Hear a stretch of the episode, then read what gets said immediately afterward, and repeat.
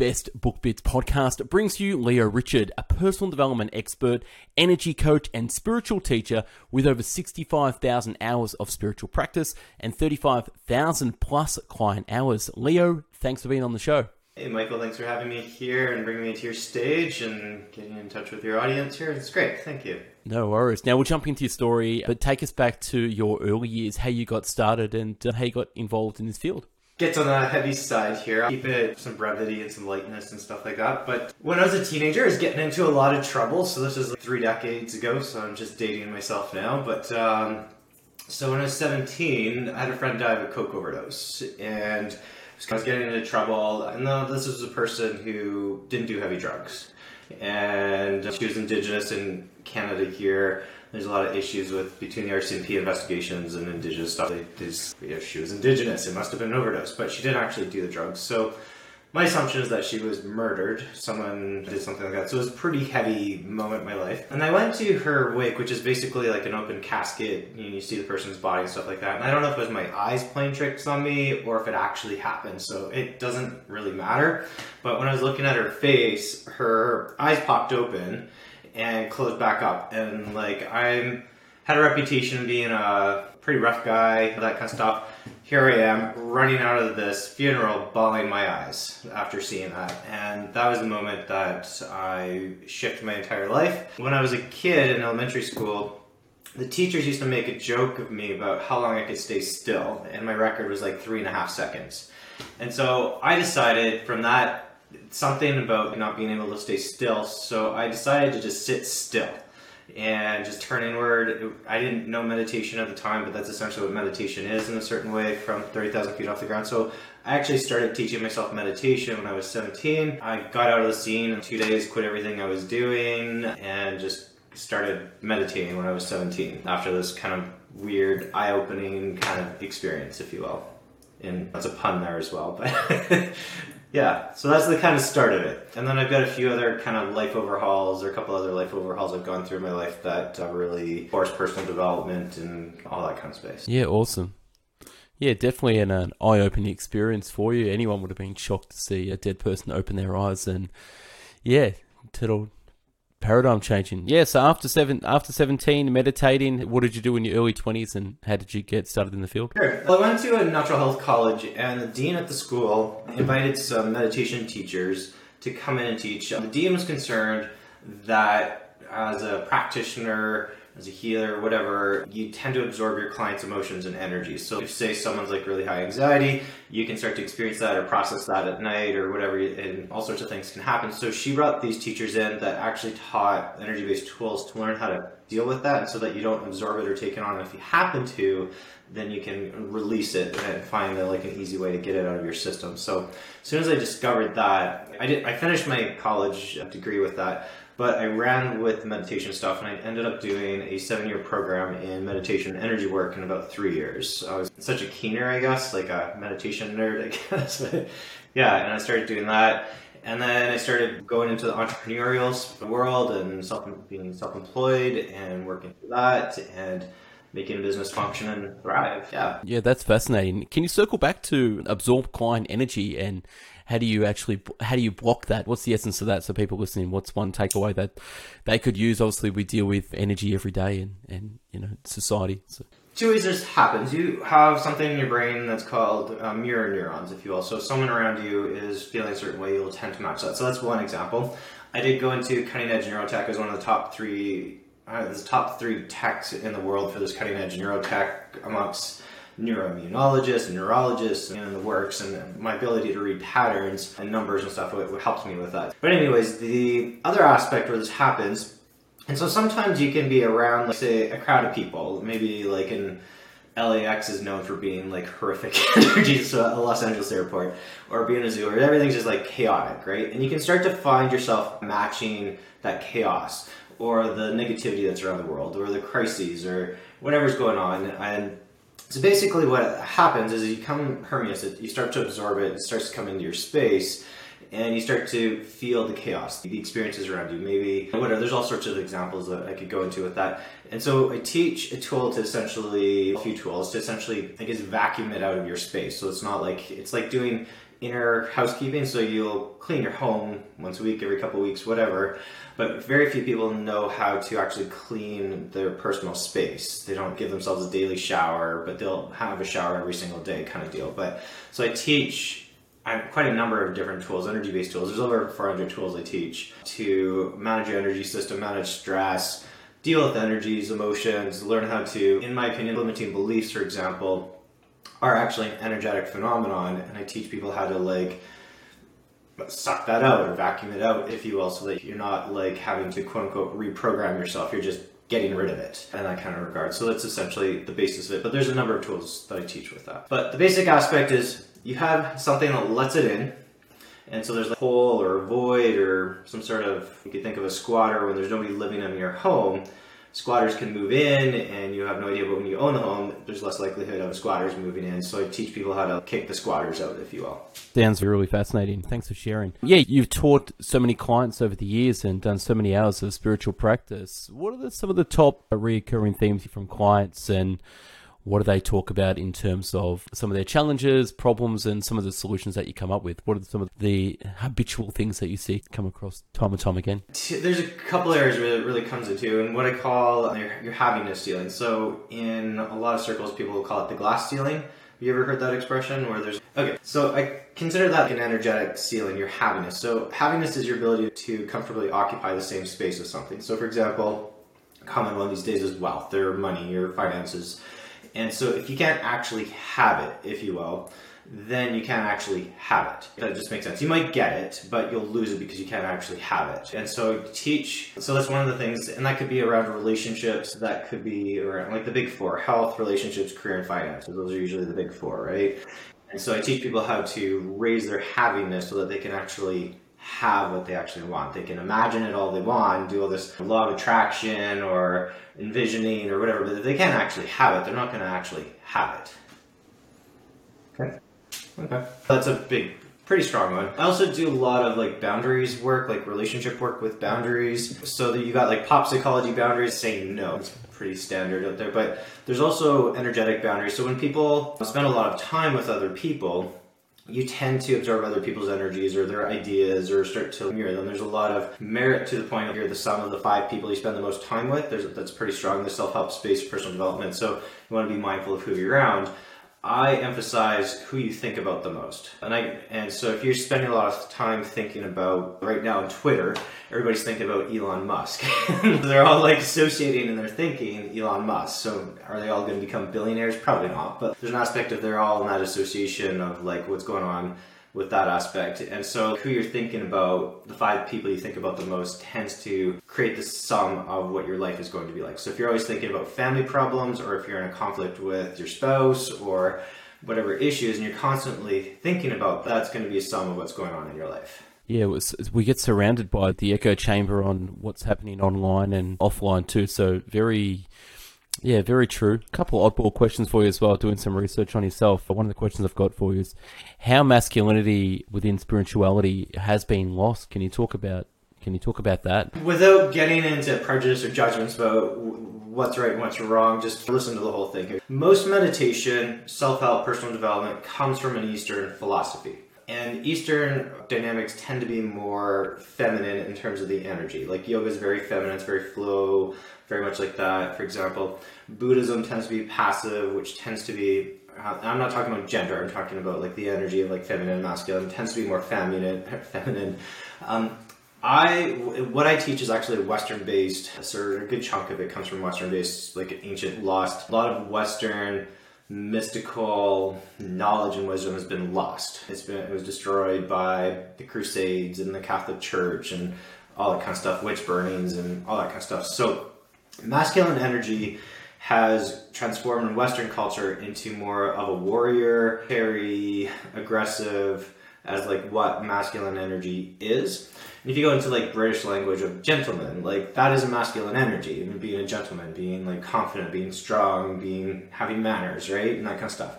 And so there's a lot. I think there's an argument psychologically in the world right now about what masculine energy is, and I think there's a new version of what masculine energy is becoming It's like more of a modern version, not effeminate men or but like a strength. Like masculine energy in my opinion, it holds a container for feminine energy, and feminine energy is chaotic. it, it is, it, and it's natural and healthy that way.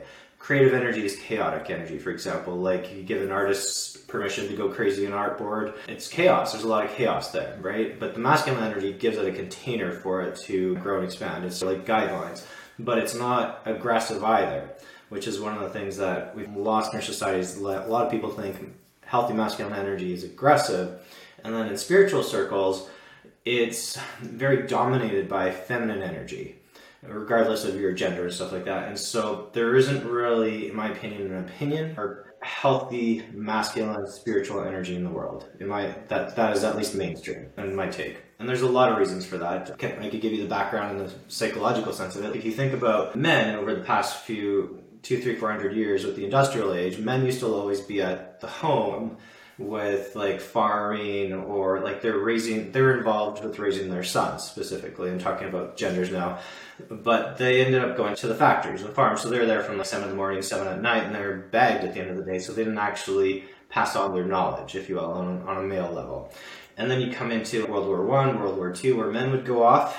They would get killed because it was war, right? And then so the boys were raised at home by a mother's ideal about what male means. And then you got the 40s, 50s, where women were predominantly the teachers. So they were raising boys in the sense of their version of masculine energy. Then you had the feminist movement, which basically said we're equal and we don't need you. So men have completely lost their place on a society level and a masculine level.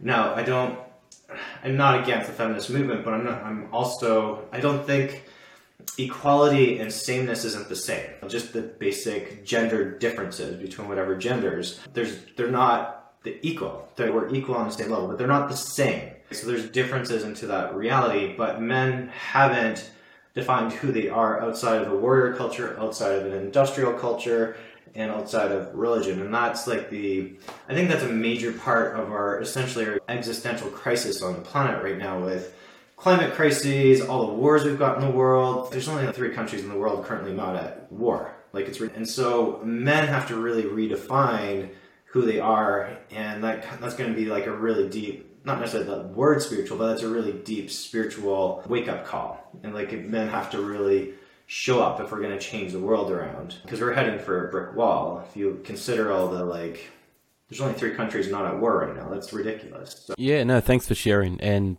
definitely the war against the human species with masculinity and femininity and even testosterone levels dropping year on year and the agenda behind combining the two to become one. But yeah circling back to what you said about the uh, English definition of gentleman, that is a very confident and masculine uh, quality and energy. And I like how you said about a container. My my thoughts were discipline, controlling emotions, but just being like a, a lion who possesses those qualities of aggression, but doesn't necessarily act on them and just lays around in the forest all day. You could say the the masculine energy is controlled. Yeah, thanks for sharing. And then the other one I want to switch gears is you talk about taking responsibility and stop shifting the blame. Can you talk about some experiences on clients or some of the work you do with taking responsibility and stop shifting the blame? So one of the things people like highly seek is freedom. They want freedom from negativity. They want freedom from debt. They want freedom from whatever it might be. That's like the kind of general need that people are seeking is a sense of freedom, whether it's time freedom, and the list goes on. There's a direct relationship between freedom and personal responsibility, and you can't if without taking personal responsibility, you cannot have freedom. You, you just can't. And so, for example, just a side note with a teenager who just gets their driver's license, they're like, man, I'm free now. I can do whatever I want. The parents are like, the gas, the insurance, are they going to drive drunk or stoned? Or are they like, they're thinking about all the responsibilities. The kids, I'm free, right? And if they mess up on their responsibilities, that particular kid, then they lose that freedom, right? They might smash the car, they might, whatever, do something weird with it. Or they don't have the money for the gas or whatever they, that comes up. So when you can find a way to step out of blame or using other people as the excuse, then you have control of what's going on for you and it usually comes back to an emotional nature if you and you can control your emotions or manage them or whatever language you want to use But as soon as you give blame or someone else an excuse, you've completely given up your space to that person. And they still have power over you. There's people that blame their past relationships from three decades ago and they haven't spoken to them in three decades and they're still giving that power to that person and that person's probably long forgotten about it or whatever. But when you can take the responsibility i made the choice to be in that relationship or in that situation whether it was conscious decisions or unconscious just like you happen to be in a situation or an area where something happened you chose to get yourself there even though it may have been like less than ideal situations, but you got to take responsibility on what's going on in and around your area because people that's just how you get free from all that stuff. Like you can't get out of a situation unless you take responsibility and that goes for the obvious like things like debt which is pretty straightforward if you don't take responsibility for your debt you're stuck with it right you're going to blame the government or society or recession or this and that, why you're in the situation you're in. Yeah, definitely. And one of the things that I talk about as well is like the three onions of blame. Like you've got external circumstances and then you got self. And at the end of the day, we put so much energy on others and external out there that we don't realize that we're just shifting the blame all the time and passing the buck onto other people. Where if we start taking responsibility and stop shifting the blame, then we become conscious and aware of, of who we are and what we're talking about. So, yeah, so thank you for unpacking that. Also, want to talk about understanding the impact of, of your emotions. Emotions, in its in their simplest, most basic form, are forms of communication. That's really all emotions are, and so the more comfortable you are with emotions, the more comfortable you're going to be with communication, whether it's verbal or internal communication or what have you. If you want to get from point A to point B, like up leveling your life, there's going to be emotions, and emotions are the lubrication, if you will, to get to point B. So the more comfortable you are with your emotions, the easier it's going to be to get to point B. If you're completely resistant to emotions, whether that is sadness, anger, joy, whatever it might be, then you're going to have issues to getting to point B. And it's like the lubrication to get to where you want to go. So one of the things about having a body, and from a spiritual perspective, emotions are part of physical reality experience. If you are denying your emotions. So that, okay, let's get into the denial mechanism or the dichotomy around emotions. So you've got on one side you've got denial, on the other side you've got becoming, and this is like your standard dichotomy that most of society lives off of in all sorts of ways for like life and emotions and that kind of stuff. And so denial is like you get all this anger triggered for whatever reason, or you're really angry about something, and you go to denial. Uh, anger is a bad emotion. It's bad. I push it down, stuff it down. I'm not supposed to be angry. Everybody's scared of me when I'm angry, whatever your messages are. So you deny it. And you push it down until something like triggers it or you snap. And then you go into becoming it. So all that anger comes out all at once. All your childhood anger comes out at this like ridiculous off the side comment that meant nothing.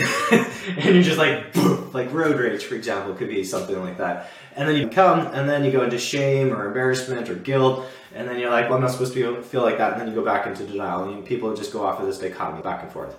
And so, to, to the only way I seem to be able to step out of that dichotomy is to really experience yourself as a person, as a spiritual being. Like, the, you don't need that language when I'm just pointing to the using the language to point to stuff, but like where you're truly connected to your authenticity, your integrity, and you listen to that communication. So you're experiencing the emotions without becoming them. So sometimes if you've been in denial for a really long time, you need to become the emotions just to get something moving.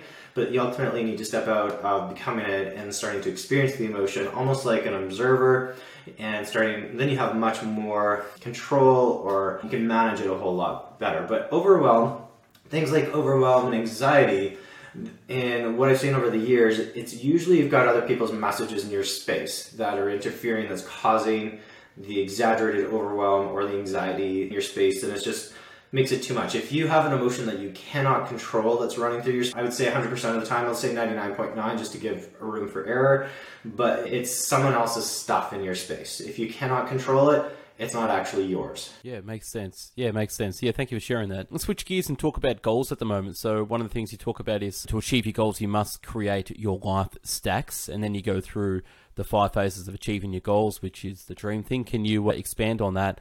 about creating life stacks and talk about the dream breakdown you, you get with goals. So, a life stack is basically a number of habits that are deconstructed from long term goals. How I do it in my programs is I ask people what their big goals are maybe it's five years, two years, whatever it is.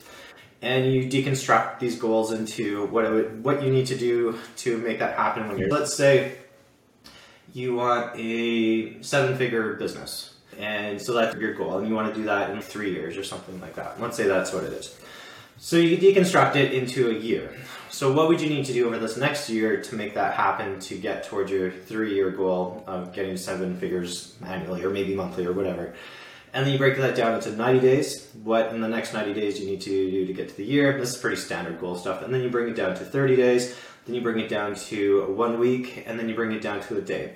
So when you break it down, eventually you get into the single day of one thing that you need to do that day that is essentially compounding over the next three years to get to that point. So basically, it comes down to a habit. So there's some sort of habit you deconstruct it down to that takes like one minute, maybe five minutes that you do day in, day out. That's part of your life stack. So you build these habits that coordinate to five, six goals that are like three years down the road or five years. And so you have a stack of habits that you do every day. So one of my examples, for example, for towards one of my big goals is I do one minute of being unstoppable. So I do. It might have something to do specifically targeted to my goal. It might have absolutely nothing to do, but I do one minute of being unstoppable every day. That's one of my habits. That I, and from that one minute, I've generated some of the most amazing opportunities I've ever thought. Just I'm going to do this crazy thing right now. I'm just going to do it, and so that ties into the habit of that type of person that's going to create that particular goal down the road. And then the side note, as part of generating that habit, is the goal or the outcome almost doesn't matter anymore because who you're developing. So it's not so much about like achieving that particular goal, it's about who you become along the way. That's really what's most important about achieving goals. And then you let go the attachment to the goal. You're going towards it, but you're letting go of the attachment to the goal. And then because you're becoming that person, that goal will naturally show up, or something even really much more cooler will show up by the time you get there. Does that make sense? Yeah, absolutely. Yeah, I think you've gone through a couple discovery, redesign, so achieving goals, less about the goal and more about who you become, which is great. Talk a little bit about elevation, authenticity, and mastery in the last points. So the discovery is just like the quick aha epiphany moment of I gotta do something about this or change. You don't create change without that. The redesign, just to simply put, is like how do I redesign my life to match this, this epiphany? I got to do something about this. I got to end this relationship. I got to find a new career and that kind of stuff. So the third phase is where 80% of people fail, and this is the elevation phase. And so this is where you get the backlash, the inner critic stuff, your doubts, you're havingness ceiling, if you will, all come in at this moment and make you go, Are you sure? Are you really sure you want to do that? And the doubts and what have you. And so you got to keep your energy elevated while you're going through the emotions and whatever you got to go through to redesign your life, if you will. I've done a complete life overhaul, and this is where the, this acronym came in. Like I walked away from two successful companies and a 13 year relationship and so forth, and I had 412 bucks in my pocket. And so I redesigned my entire life, successful life, from $412 in my pocket because of I had an epiphany, had to redesign my life, had to keep myself elevated, but like people around me were ripping my life apart. Like it was insane. Like people that I thought had my back. It's really weird. And but anyways, that's sometimes human nature. And so you got to keep yourself elevated.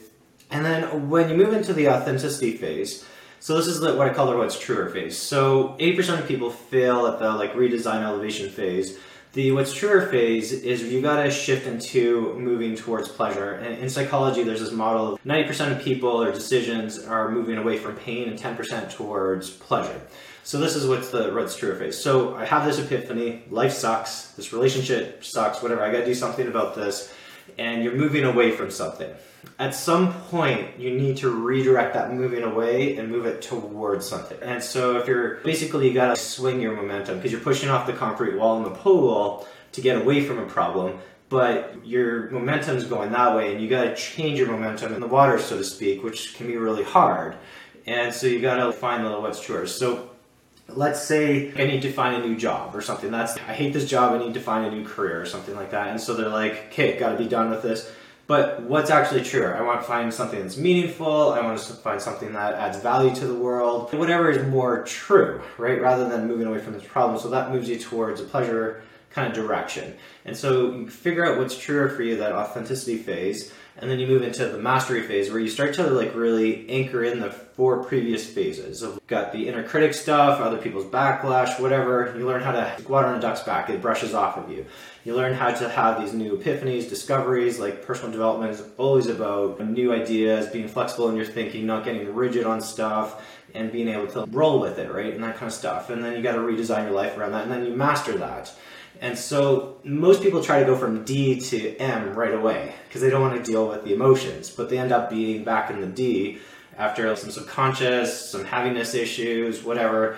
That's no, you're not done. You're back here, you know that kind of stuff. And so you got to learn how to find mastery with all the previous phases into one. How you manage that? Yeah, yeah. Thank you for sharing. And then when you master it, you always go back like a circle. So you've got you go back to discovering because it's new discoveries after you've mastered something and then redesign, elevation, authenticity, and back to mastery. So yeah, thank you for sharing with that. And then just to finish off that, you talk about discovering the four shifts, which are key to making highly successful conscious entrepreneur.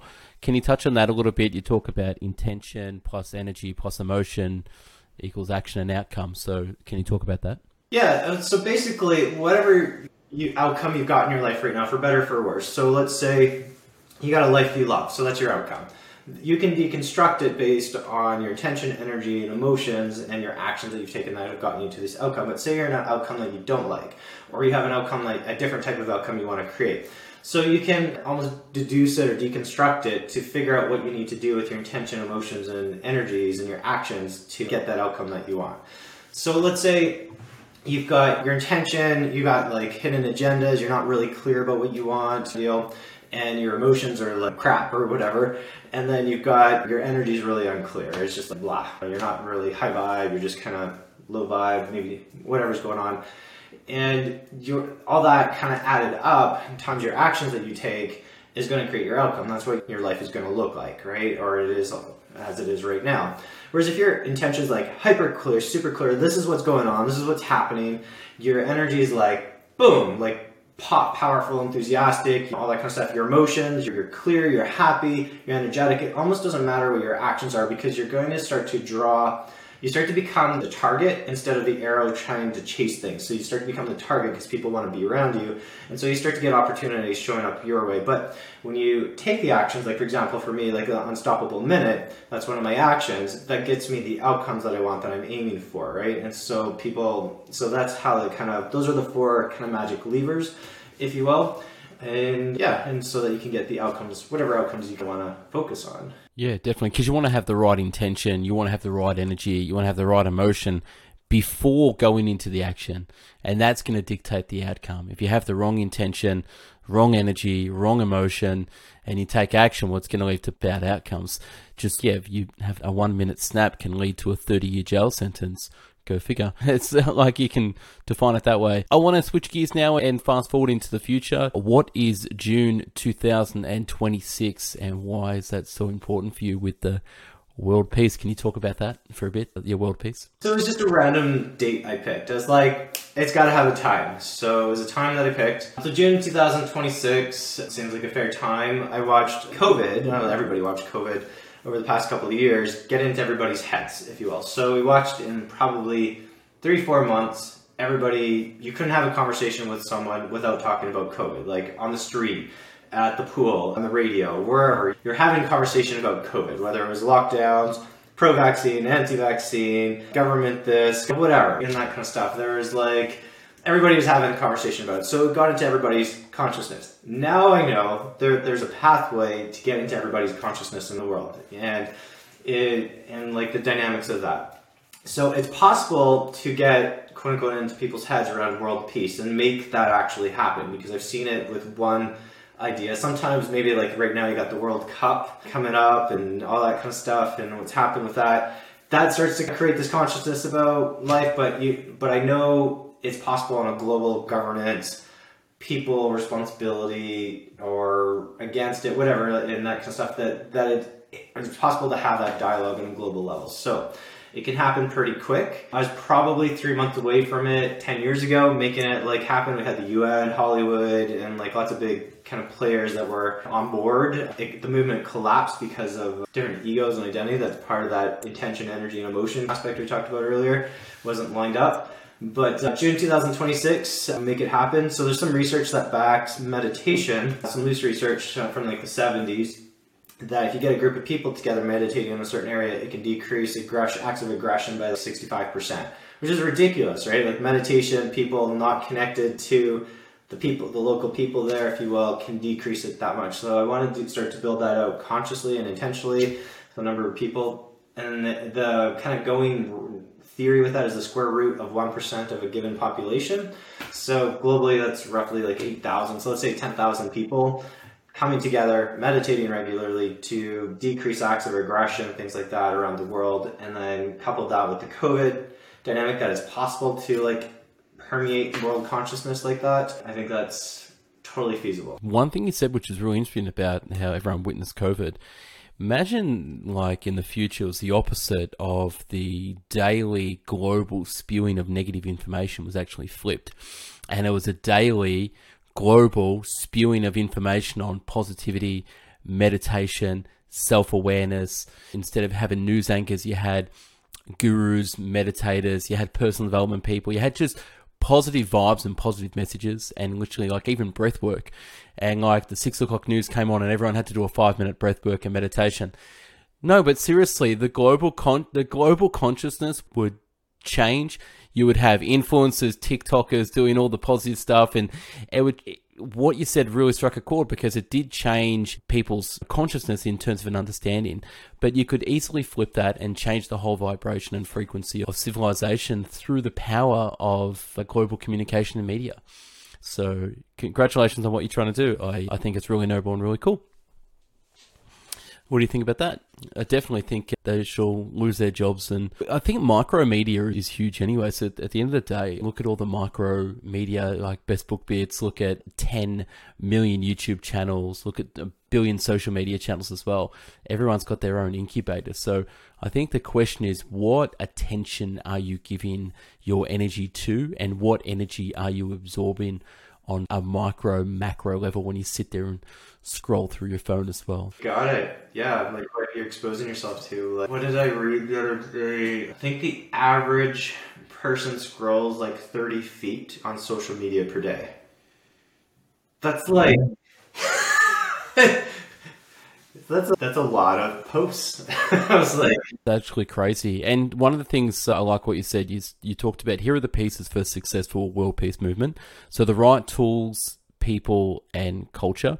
Do you want to jam on that really quickly? And we'll... Riffing off of Ray Dalio, he wrote a book called Principles, and it's a really useful book for business culture and so forth like that. I've adapted it from, I was at the center circle of two large global movements, like hundreds and thousands of millions of people in them and what actually works. You got to have the right culture, absolutely. If not everybody, if everybody's not on point, then you have these little splinters or whatever. That's how like you get groups that break off. And for example, not that I was an Occupy person, but you got Democrats, you got Occupy New Zealand, you got Occupy this and that, and like it's just kind of like you get these splinters of like different things. So there's an aspect of having the right culture, but you need to have common agreement. So what I would do is I take some business practices of creating a mission and a vision and a theme about what we're going to do in a campaign. So I actually have an organizational model that I built for global peace that uses grassroots and the impact of either regional or global or it, people can just plug into it. I got to build out the tech of it and it looks like a DAO. DAOs, decentralized autonomous organizations via crypto, like blockchain and whatever and that kind of stuff looks like it can finally handle the structure that I built on paper and be secure enough. And but the idea is you can plug in whatever your issue is, and it goes through the whole like web of their communications, and then so you make a collective decision without there being a leader. And so it goes through this kind of whole kind of modeling. I won't get into it too big. It's like a big 45 page document on organizational structure. But sorry, I'm getting a bit off topic here. But there's an aspect of like I could go on for hours like this, but like global peace, world peace for me is bar none the number one issue that we're facing in our world. If we had peace amongst people, we wouldn't a have war. We wouldn't have a multi-trillion dollar industry based on weapons, weaponization of people, robotics, AI, it, it would change our whole component. Back to your component of like consciousness uh, of news outlets producing positive stuff or meditating today or breath work today on the news instead of Russia just bombed Ukraine again today or threat of nuclear war, that kind of stuff. And like we had something different, it would breathe a different life to all that kind of stuff. But part of the right culture is getting everybody's collective collaboration into something that functionally creates a direction that everybody's on point with. So from what I understand based on research, is that people genuinely just want peace in their lives. Uh, as like they just want to retire, have their home, have maybe a plot of land, or but the general consensus people just want peace. And I would say that's probably echoed around everyone in the world except maybe like very few people that are like very conflict driven, if you will. So that's like kind of the right culture, but you got to find that theme, the consensus, and then the right people. There's action takers and people who don't do anything and they just laze around or laze about and don't do anything. And there's, and I think that's a lot to do with all the negativity in the world. I think a lot of depression and anxiety issues or like psychological issues is, is that the world, like I think a psychologist diagnosed the US as a culture as narcissistic, sociopathic, and depressed or something like that a few years ago. And that's the culture, and you're, we need something different to knock that off. And I would say that has a lot to do with the media and the biases of clickbait and all that kind of stuff that goes on. But yeah. No, thanks for sharing. And we're going to jump into a rapid fire question round. So I'm going to just rapid fire some questions at you, and whatever comes to mind, just say it so we can we can top off as well. So what's something people seem to misunderstand about you? They might mistake my intensity for aggression. What should I ask you that I didn't know enough to ask? Maybe my relationships. I don't know. the favorite thing about where you live? Favorite thing about where I live is I have a ravine that's a, basically a forest on the ba- on my backyard. And if you could have dinner with anyone, who would it be? Honestly, I want to sit down with Elon Musk. Cool. And one thing you can't live without? Meditation. My daughter. That's cool. That's cool. When I was when you were younger, what did you want to be? Firefighter. And what are you inspired by? What am I inspired by? The collective optimism that's been building for about a decade. One person who motivates you, you probably said it's probably your daughter. Yeah, probably my daughter. Yeah. And if you could change anything in the world, what would it be? I would say the chemicals and pollutants in the water. And uh, what was your first job? I used to mow lawns and shovel driveways. I worked at a box factory. Wow. And your most favorite escape? My favorite holiday destination at the moment are the Canadian Rockies. Cool. Advice you would give the world to stop doing? Would be blame. Stop blaming. Yep, great. And favorite quote? Eleanor Roosevelt, something like no one can make you feel inferior without your consent, something to that effect your biggest failure and what did you learn from that experience? I like failure. I actually I try to fail. So not that I I try to fail so I can learn. So learning is like my number. I guess learning would be the thing, the takeaway from failures, because failures are the quickest way to learn something. You can't get a university degree in business failure, right? but yeah. No, cool, cool. That's cool. And if you had to eat, if you had to eat one meal for the rest of your life, what would it be? Smoothie. Smoothie. And what's your favorite productivity hack? My stacks that I've. Your life stacks, yeah. And then a couple more. What is your spirit animal? Lion. Lion. And what is your hidden talent? My hidden talent, clairvoyance. Great. And then last two, what is next for you? Having an awesome girlfriend in my life, partner. And then last, where can people find you online? www.dlrichard.com. So dlrichard.com. Perfect. Leo, thanks for being a guest on the Best Book Bits podcast. And thank you for surviving the rapid fire question round. That was cool. So, for my audience out there, yeah, check out Leo. He's got some great stuff. If you need some coaching, yeah, uh, check him out. He does some fantastic stuff. And yeah, I appreciate you coming on the show. And so we shall speak again soon, my friend. Thank you, Michael. Thanks for having me on your stage. No worries. Cheers, Leo. Bye. Cheers.